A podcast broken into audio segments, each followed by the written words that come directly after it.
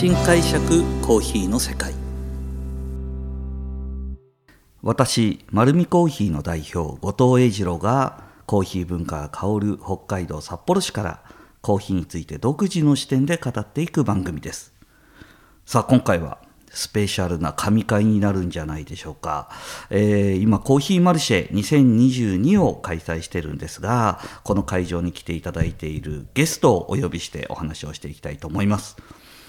焙煎世界一東華堂の後藤さんに来ていただいてます。後藤さん、今日よろしくお願いします。よろしくお願いします。よろしくお願いします。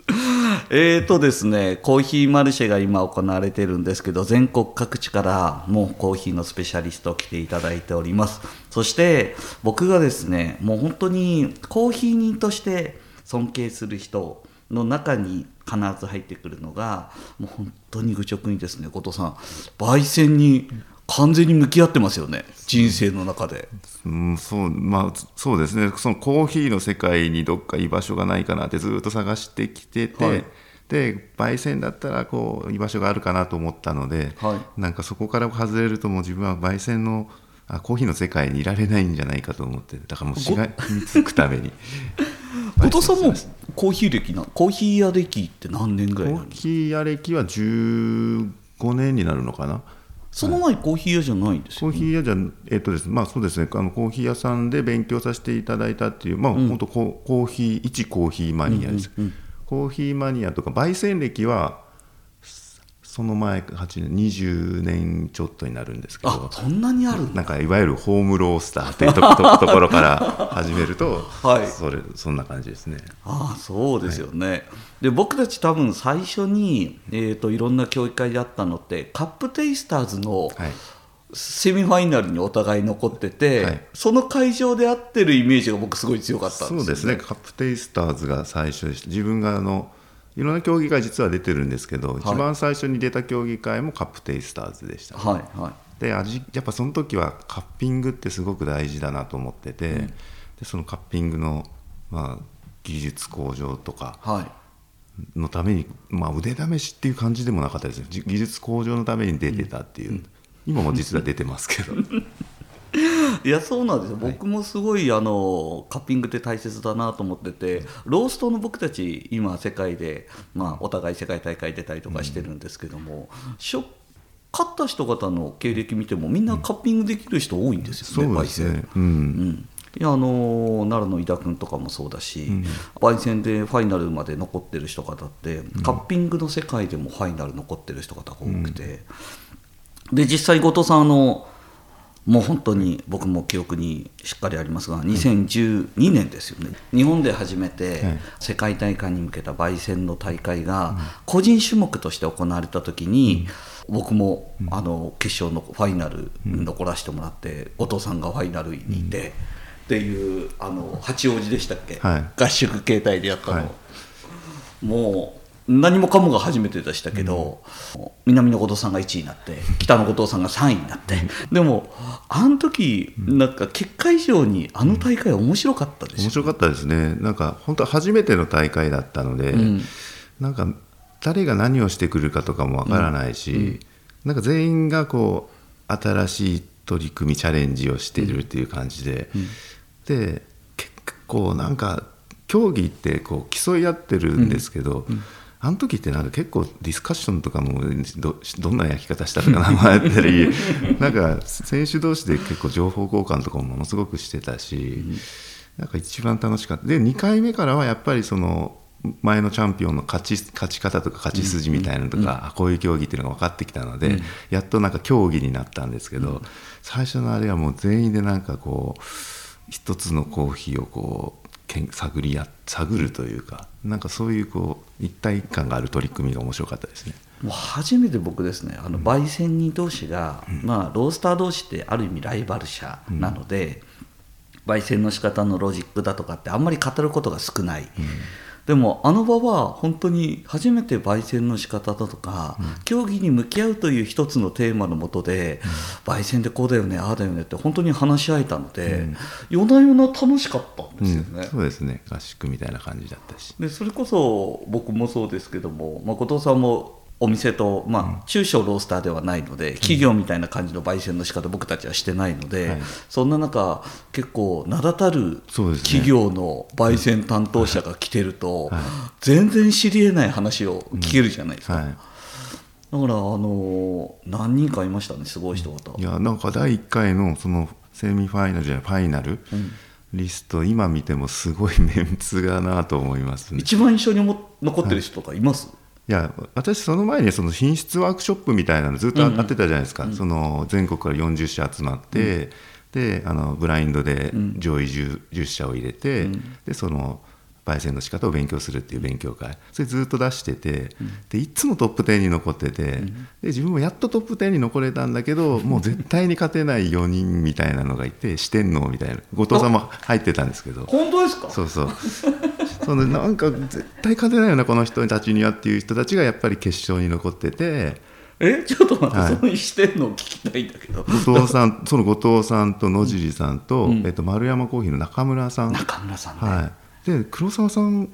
かな？笹コーヒーの、はい。うんうん。はなんかそのワークショップでもあなんかここの味出せないよなって言ってどうやって出してるんだろうと思ってたんですよ。どうやって焼いてるんだろうって、でそれがあの実はローストのあの大会に出たあのきっかけで目の前で同じ機械で焼けるんで、あ何をしてるのかっていうのが見れるの、だから出たんですよ。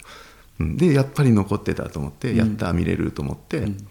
で、まあ、せっかく出るならちょっとその四天王にこう肉薄できるぐらい頑張ろうと思って 頑張ったら、あの結構のあのこれであの下からずっと順位発表していくじゃないですか、うんで3位まであの後藤さんと野尻さんと私が残って、うんうんであの3人前に出てくださいって言って、で3位後藤ってためられたじゃないですか。ためられたよね。後藤ってなってああ来たか 来たと思ったらまさかの栄次郎さんってなって、えなんか自分の方が残ったんだと思って、うん。うん。でそれでの、まあ、野尻さんにも勝てんよなと思ったら野尻さんにも勝てて、だからもうちょっとなんかあの時は本当信じられないっていう感じで。で次の瞬間からはあこの人たちを代表して自分は日本あの、世界に行かないといけないってなって、もうそれがもうこ怖くなって。怖くなった喜びよりも。いやいやいやもうこれこれちょっと変な売店できないなと思って。それでそのそこから半年間はもうめちゃくちゃ準備して、あのもうもうこれ以上できないっていうぐらい準備して、臨ん。だらあの、まあ、運よくなのかな？あの世界チャンピオンになれて。世界一になりましたよね。まあほっとでした。めっちゃ嬉しかったですけど。ありがとうございます。日本のね、初めての焙煎の大会が行われて、日本のその焙煎のロジックだとかその考え方とかっていうのが初出場でね、世界一でしょ、うん。いやなんかその大会とかがある前から日本のその焙煎技術は世界一だって、あの日本のロースターは多分み全員思ってたと思うんですよね。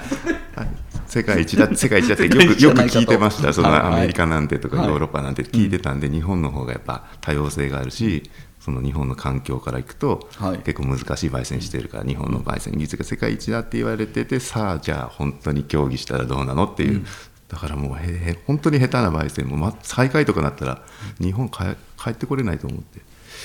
だからまあほっとしましたね。そうですよね、い、やでも世界一になってから劇的に変わりませんでした？うん自分の中ではあまりこう変わってないんですよね実は、うん。何も変わってない、まあ、お客様が喜んでくれたのと、あとやっぱりなんかそういう焙煎になんかそういうこう世界一とかがあるんだっていうことで焙煎っていうキーワードになんかいろいろこう興味持ってメディアとかの方が、あの持ってくれたのは嬉しいなと思いますね。またなんか世界って見て僕あの翌年世界行かしてもらったじゃないですか、日本一になって、はい。でその時に世界大会でまたなんか焼き方の考え方も世界の競技者みんな違うじゃないですか、全然違いましたね。あれも面白いですね。めちゃくちゃ面白かったです、はい。それもやっぱりあの世界大会も第1回大会っていうのもあって、やっぱそのトルコの方とか、北欧の方とか、やっぱそのトルコの人はやっぱトルコ風の焼き方してくるし、あの競技なのにそんなに深く焼いていいのって や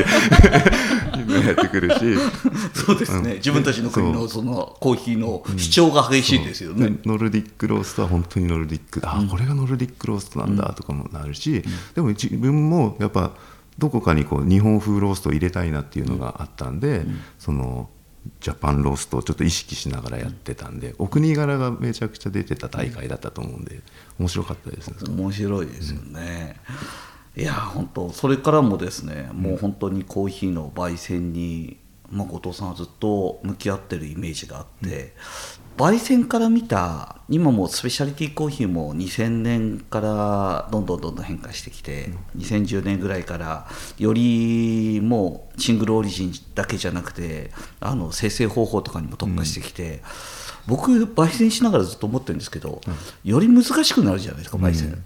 今 焙煎大変じゃないですか。いろんないろんな情報に僕たち、まあいろいろ求められるのでサンプルも送られてくるし、こんなコーヒーどうって情報も多分質問もたくさん来ると思うんですけども、すごいバリエーションが増えてるから、今焙煎どうしてます？いやなんかその焙煎師って2パターンあると思って、その自己表現とかのためにこうやってる方と、まあ、アーティストタイプの方と、こうオーダーどういうコーヒーが求められてるかを作っていくっていうなんかデザイン型っていうんですかね、デザイナータイプの焙煎にいると思う。のででどっちが上とかなくて、私はデザイン型なんですよ完全に。だからそうですよね、求められる味作りますよね。そうなんです。だけど今その素材の方で新しいものがどんどん出てきてくるけど、これをなんかうまいことやってみたいな感じで投げられてる感じがするんですよ。でど最終的にどういう味を出していけばいいっていうのが、もう前例がないから分からなくて、そこが難しいですね。で、あの表表現タイプの方たちは新しい、あその、なんでしょうその画材を手に入れて、自分の表現をあこれだったらこんなことができるって感じで、どんどん新しい表現ができてると思うんですけど、今どうしようかなこれっていうのが結構 多いのでちょっとやっぱりわあの見てますね。あの、そういう新しい素材でどんなことをしてくるのかとか、あとはまあお客様がどういう反応をするのかっていうのを見てるんで、ちょっと一歩二歩私はちょっと後ろに遅れてついてきてるっていう感じはします、いやーでもすごいなと思うんですよね、まあいろんな、まあ、コーヒーを紹介してくれるお店とかにも卸されてたりとかもするんですけども、まあ、ご自身のお店もそうなんですけど飲んでみて思うことがですね、あの本当にコーヒーのドストライクの味を 焙煎してるんですよ。コーヒーらしいコーヒーを焙煎してるんですね。それってある意味すごい競争の激しいフィールドで戦ってるんですけども、あのもちろん大手もそこを目指すでしょうし、でもでも違うんですよ。後藤さんのところのコーヒー。さすが。その加減でその加減で挑戦しながら違うんですよね、だからもう本当に焙煎も素材もそうですけども本当にコーヒーがまあどっちにしてもあれなんですよね。大好きなんですよね。そうですね。コーヒーはもう大好きっていうか、うん、好き好きをもう好きっていう感情も通り越してななんなんですかね。ちょっと番組風に聞いていいですか、はい。後藤さんにとってコーヒーとは？コーヒーとはって何ですかね。もうそれもよく聞かれるんですけどなんか答えられないんですよ。答えたし言葉にした瞬間あれ、いやちょっと違うなってな んかその自分の語彙力以上のもものにはい。なんで、はい。もちろん大事なものではあるんですけど、なんか正しくこの自分のコーヒーに対するこう思いだったりがまだこう言葉にできないというか、はい。うん、でもすものすごく大大事なものですね。あとはなんかやっぱ世界とつながっていく、うん。こう大事なツールみたいな感じですかね、コーヒーないと私なんかちゃんと他のなんか他人と話せないみたいな いやーもう十分言葉の重みを感じました、はい、あのどっちにしても僕もそうですけどなんか人生かけて、うん。あのコーヒー探求していけそうだなって気しますもんね、うん。あそうですね、うん。それは本当に思います、なんかその先輩コーヒーマンの方、70とかうん。超えた先輩コーヒーマンの方が、いやー、コーヒー難しいよって、いおっしゃってるので、聞いて、なんかちょっと、ああ、そうなのかって思う反面、なんかちょっとほっとする、それ、そんなにこうやっぱり何十年も探求してもわからないぐらいこう探求しがいがあるというか、多分一生こうコーヒーで飽きることはないだろうなと思って、こっちがその探求しようと思う、思えば、そういうのは思ってますね。いやまあ、仕事としては僕もいい出会いしたなと思うので、そうですね、はい。これが仕事になってるっていうのは本当にこう幸せですね。はい じゃあこれからまた一緒にコーヒーの勉強していきたいと思います。はい、というような形でですねこのように、まあ、コーヒーにまつわることをですね独自の視点でそして今回は後藤さんと一緒にお話しさせていただきました。丸見コーヒーは札幌市内に6店舗あります。ぜひですね丸見にも、えー後藤さんのようなコーヒーが焼いて出したいと思いますのであのぜひ飲みに来ていただきたいと思います。本日もありがとうございました。後藤さんありがとうございました。ありがとうございました。